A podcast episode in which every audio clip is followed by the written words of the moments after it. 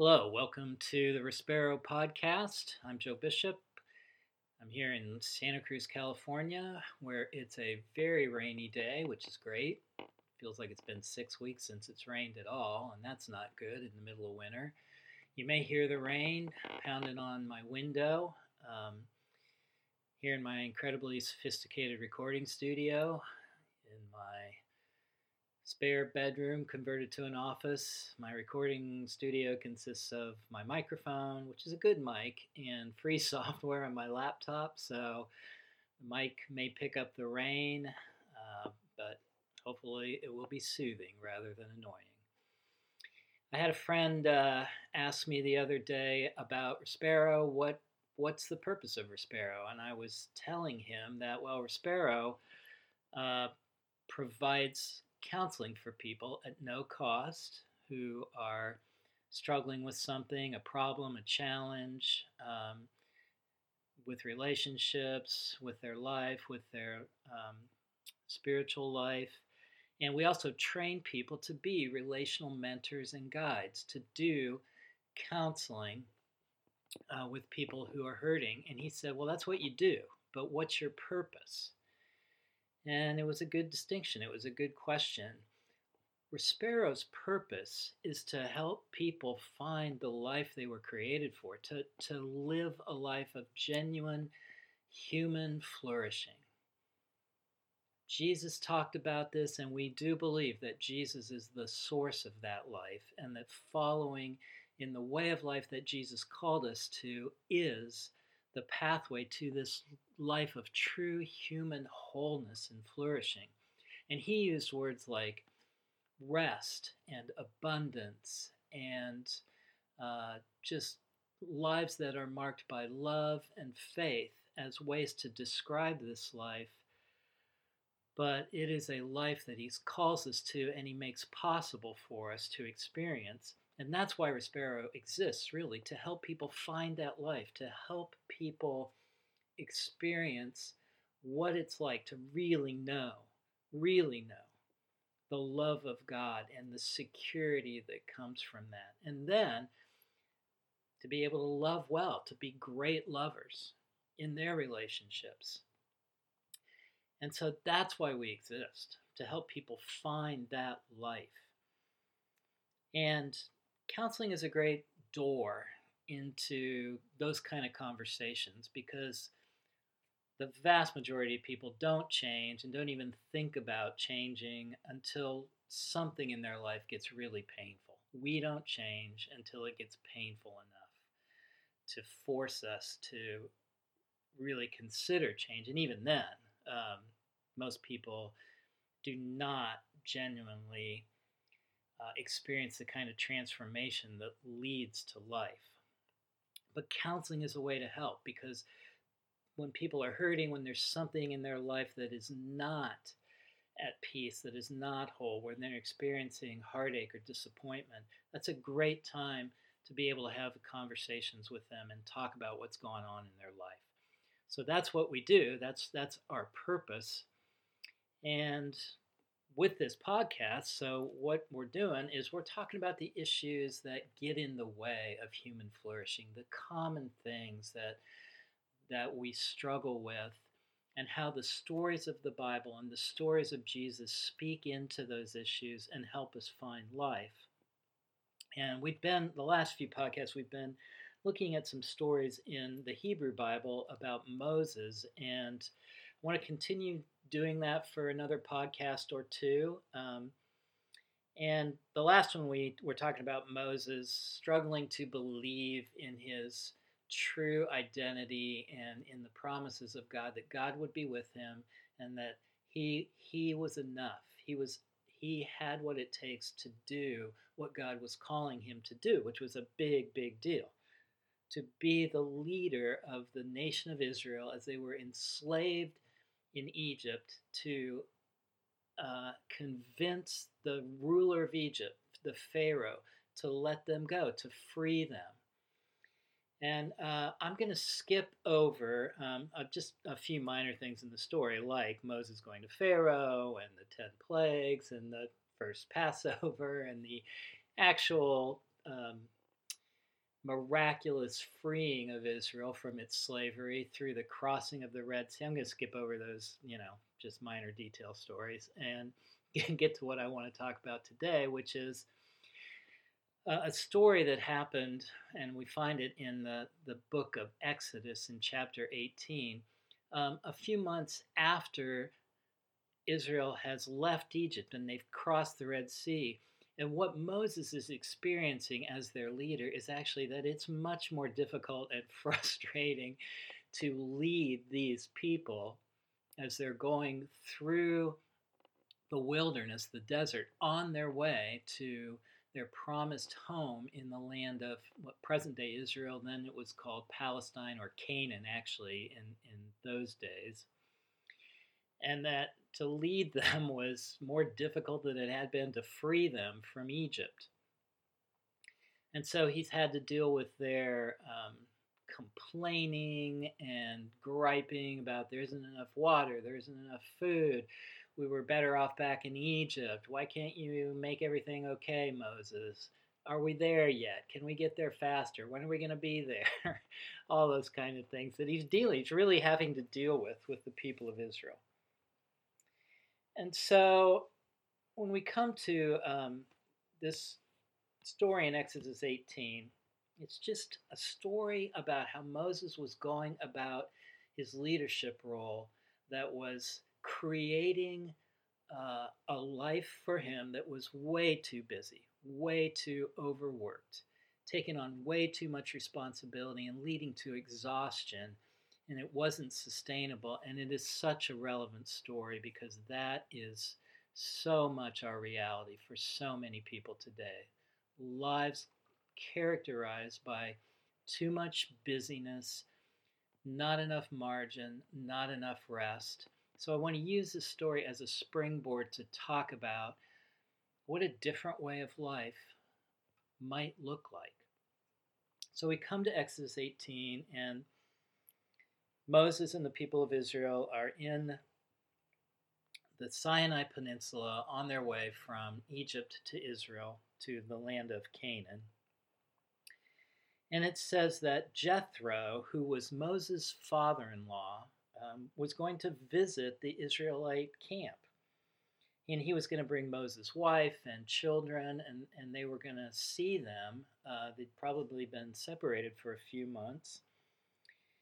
And so uh, Moses go, goes out to meet his father in law and greets him, and they had a good relationship. And Moses is telling Jethro, his father in law, about everything the Lord had done to Pharaoh and the Egyptians for Israel's sake, and about all the hardships they had met along the way, and how Yahweh, the Lord, had saved them. And it says that Jethro was delighted to hear about all the good things that Yahweh had done for Israel in rescuing them from the hand of the Egyptians. And he gives praise to, to the Lord and says, This is wonderful. Now I know that Yahweh, your God of Israel, is greater than all the gods of Egypt. Which, by the way, is exactly the way it was supposed to work. In other words, how God rescued, delivered his chosen people of Israel was meant to be a sign to the whole rest of the world that he was the one true God and the way Israel lived uh, and following him and his ways was meant to show this is what it's like when people follow the one true God, so that the rest of the world would have an example and something to look at. So that's going reasonably well. But now the story says um, that the next day, the day after Jethro had come, the next day Moses took his seat to serve as judge for the people. And they stood around him from morning till evening. When his father in law saw all that Moses was doing for the people, he said, What are you doing? what, what, what is this, Moses? Why do you alone sit as judge while all these people come to you all day from morning till night? And Mo- Moses says to him, Well, because the people come to me to seek God's will. Whenever they have a dispute, and by the way, parentheses, that would have been pretty often. We're talking about thousands and thousands of people, so they're in an uncomfortable journey uh, that they're not used to, and they're not used to traveling. It's all new to them. So, do you think they had a few disputes? Uh, I imagine that there were uh, quite a few. Moses says to Jethro, So, whenever they have a dispute, it's brought to me and I decide between the parties and inform them of God's decrees and laws. And, and Jethro says to Moses, Whoa, what you are doing is not good. You and these people who come to you will only wear yourselves out. The work is too heavy for you. You cannot handle it alone. And he basically says, and it takes an outsider to come in and make this observation and, and say to Moses, What in the world are you doing? Don't you see that this is going to wear you out? This isn't sustainable, Moses. You can't do this by yourself. And then Jethro offers Moses some advice. And, and, so he says, Listen to me, and I will give you some advice, and may God be with you. You must be the people's res- representative before God, and bring their disputes to Him. In other words, pray for them. Be their advocate with God. But and and you have to also be a good teacher. You have to teach them what it is that God's way of life is all about. But what you need to do, Moses, is, is pick, select other good, wise people who fear God, trustworthy people who hate dishonest gain. You know, judges can always be bribed, but he's saying so pick the kind of people who are honest. And then appoint them and have them deal with smaller increments of people. And it's like, you know, the court system. You have county courts and regional courts and district courts, and then the Supreme Court, same principle and he's just saying, uh, um, look, there might be some really difficult cases that they need to bring to you, but the vast majority of them, the simple ones, these other judges, these other good people can decide themselves. That will make your load lighter because they will share it with you. If you do this, and God so commands, you will be able to stand the strain and it says Moses listened to his father in law and did everything he said, and so he made these adjustments. Uh, but it interests me that Moses, even Moses, uh, a man who was obviously uh, very smart, very capable, we're told that as a young man he had received the highest levels of education available back then, that he was smart, that he was powerful in speech and action and he had he had just recently experienced seeing God at work in and through him in ways that were beyond remarkable. And yet still still on, on this basic leadership daily life kind of issue he can't see that the way he's living and how he's going about things is, is not sustainable and is not leading to a good life for him or for other people that even Moses got caught up in being way too overworked, way too busy. And so the question becomes why, how could that happen? Why did that happen for Moses? Why does that happen for so many of us? Why is that such a common way of life uh, in, in our day and time, especially in America? Um, and I think that the reasons tend to be, for most of us, that uh, we misunderstand our own responsibilities, our own roles, our own um, what it is that's going to bring life. Now, for many people, I don't know if this is true for Moses. Probably not, but our ego is involved and we like having a lot of responsibility and we you know we tend to do more of the things from which we receive affirmation from which we receive, um, you know, strokes, because that's what makes us feel good about ourselves and secure about ourselves when we do something and people tell us how great we are at it. And maybe that was happening for Moses. Maybe, oh, Moses, you're so smart. Wow, you really do speak for God. You're amazing, Moses. And that felt good to him.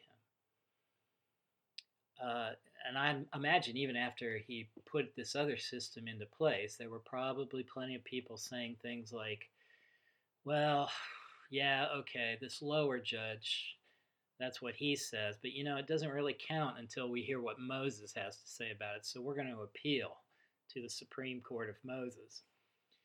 And that can really feed egos, and people tend to like this is why they work too hard because it's like they're getting their worth and value from their work. And so that just leads to a cycle of doing more work and more performance because that's when you get that's where you get affirmation. So that's certainly one of the reasons why we take on too much and are too busy and do too much work. Other reasons are we like control. Maybe moses liked just being the one who made all the decisions because then he had a whole lot of control over what was going on and that's a big factor for many of us is in, in the busyness of our lives. Or we're over responsible. In other words, we're codependent. And I'm, I've done a whole podcast or two about what codependency is, so I'm not going to repeat that. But just this idea of uh, I'm responsible for everybody else. I'm responsible to make sure everybody else is okay. And so that leads to a life of exhaustion and no margin. And because you're taking on responsibility that you were never meant to take on. So, all these things lead to these lives of busyness and exhaustion, wrong beliefs about where our worth and value come from or what God is really calling us to do. Uh, and, and an inability to say no or to have boundaries. And I think that's what was happening with Moses. He I mean, we know he was very humble, so I don't think it was probably about his ego. But it was probably just a genuine misunderstanding of, of his role and a belief that he was the only one. If he didn't do it, who was going to do it? So the real wisdom from Jethro was look, you're not the only one. There are always other people, good people that God is, is working through too. Um, no leader, no person in uh, levels of authority, whether it's in church or business, nobody's meant to do it alone. Nobody's supposed to do it alone. That's too much. So Moses learns this lesson and he's teachable. He lets his father in law um, talk to him and he hears him and he makes changes because he recognizes this is not a sustainable life. So, um, as we seek to think about this in our own lives and to think about, to be willing to think about why we're so busy, why we fill our lives with so much, and what to do about it, um, I think we have to be willing to really look hard at why. Um, why do we um, let ourselves be so busy? Henry Nouwen said uh, in one of his books, The strange thing, however, is that it is very hard not to be busy. Being busy has become a status symbol. People expect us to be busy and to have many things on our minds. Often our friends reaffirm the general assumption that it is good to be busy. Being busy and being important often seem to mean the same thing.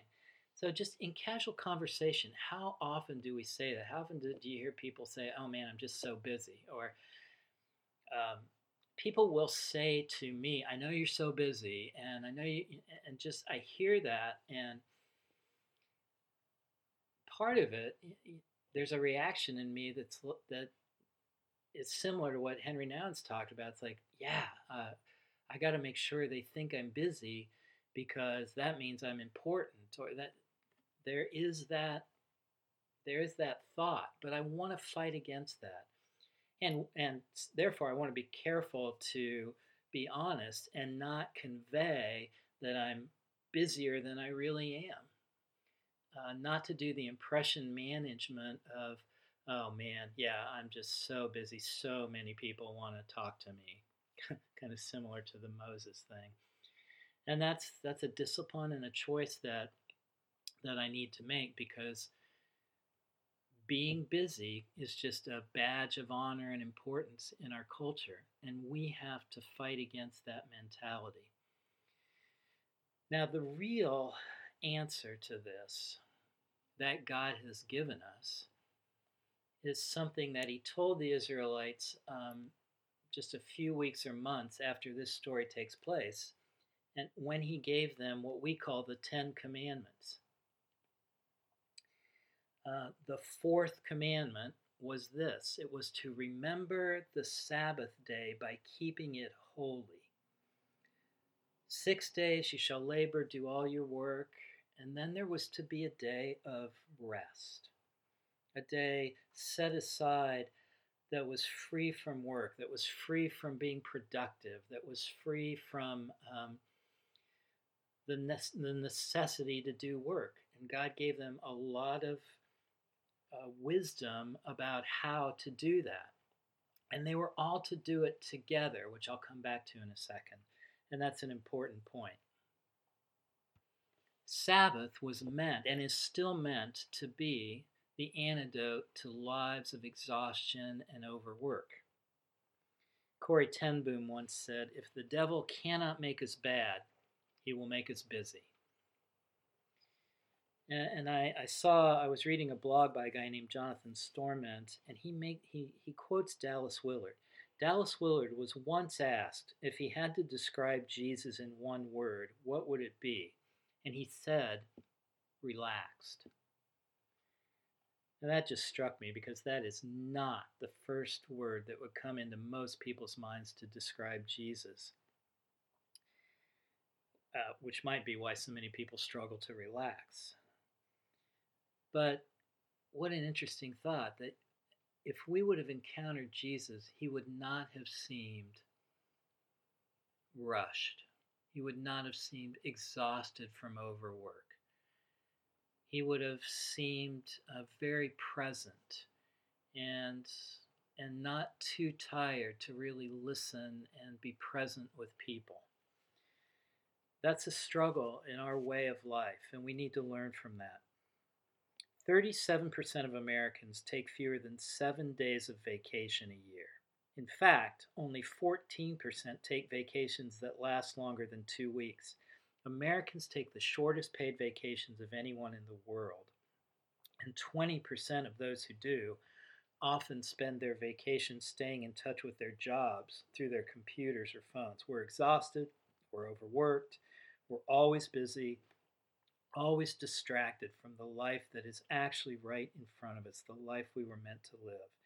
And it's a problem in our world and in our Christian communities that is so pervasive and toxic. That's why this matters so much. That we learn to stop, rest, take margin, uh, create margin. Um, there's a great book by a guy named A.J. Swoboda uh, called Subversive Sabbath that um, I've just read a little bit of, but but I like a lot. He because he addresses a lot of things um, indirectly um, that are going on. The advent of social media, for instance, or climate change, or the income inequality, and he doesn't address those things directly but he just talks about the need that we all have to build into our lives rhythms of rest and how by keeping the Sabbath, we actually address all those other things or more. And he, uh, uh, he's a pastor, and so when he wrote, um, I, I, read this, it really struck me. He said, um, he tells a story about when he realized how bad churches were at this. So he says, Some years ago, I was in a meeting with our church's financial board. Sitting there, it dawned on me that were I to cheat on my wife, I would lose my job. If I stole from the church, I'd be run out of town. If I lied about the church finances, I would be in huge trouble. If I worshiped another God, I'd be removed.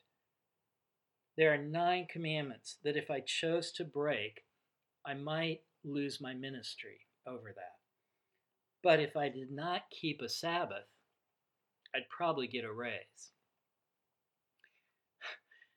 And I think he's right, and I think that's been uh, my experience uh, working in, in churches. And it's not like churches are intentionally trying to disregard the kind of life God is calling us into, but we haven't paid attention to the central importance of rest and Sabbath the importance of that to the way of life that God's inviting us to experience, the way, the way of life we were created for.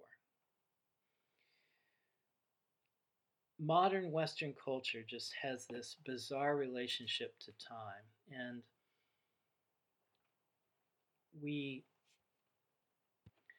worship time more than we want to admit. And that's one of the reasons why keeping the Sabbath is actually hostile to most of American Christianity. We think we can make time or kill time, but time is the one thing we have no control over. We can't buy more of it or hoard it. Time belongs to God and God alone. And I think this is why Jesus could be described as relaxed. He was never rushed, he never saw people's interruptions. He wasn't a rigid legalist about how he kept the Sabbath, but he certainly did keep it. He, he often would withdraw from the crowds and went off to a solitary place, even in the middle of what we would call emergencies. Jesus wasn't hurried. And, and our frantic busyness is a pretty good indicator on the dashboard of how well we are allowing the gospel to really penetrate into our lives and hearts or not. So, figuring out for my life, for your life, how do I rest? How do, how do I build into my life a regular rhythm of Sabbath? Doesn't have to be on Sunday, doesn't have to be the Jewish Sabbath from Friday sunset to Saturday sunset, but some rhythm of life that, as an act of faith, as an act of believing that I don't have to work every single moment. I can I can free myself from from work in order to be present with God, in order to refill my tank, in order to connect with friends and people, to do the kind of things that restore my soul. That is a non negotiable to the way of life we were called to live. I know that might sound impossible for some people in a stage of life, especially where they have young children, where they have infants, where it feels like the, the requirements of parenting and caring for others uh, simply don't allow for uh, a Sabbath or um, a day off. And I get that, and I think God gives a, an extra measure of grace, but I also encourage all of us, whatever our stage of life, to take this very seriously and get creative and, and call on community. The real casualty of, of over busyness is community. I read an article in the New York Times not too long ago um, called You Don't Need More Free Time by a sociologist. And this sociologist had surveyed over half a million people about how they use their time. And the result was surprising. And the problem, in, in uh, the author's words, is not that we don't have enough free time. She wrote, it, it, It's that our free time, in order to be satisfying, often must align with that of our friends and loved ones. We face a problem, in other words, of coordination work life balance is not something that you can solve on your own. Uh, they, and so the discovery was that people's happiness was closely correlated between not just time away from work and expectations to be productive, but between being able to be around other people who were also enjoying free time. This is the real reason we enjoy the weekend so much because we're able to share free time with other people. And the article went on to say the problem we're facing cannot be solved by workplace solutions, but could be improved if we all had some shared sense of time and rhythm to our lives. And this is the New York Times. This isn't some Christian or religious magazine arguing for, for Sabbath or higher church attendance.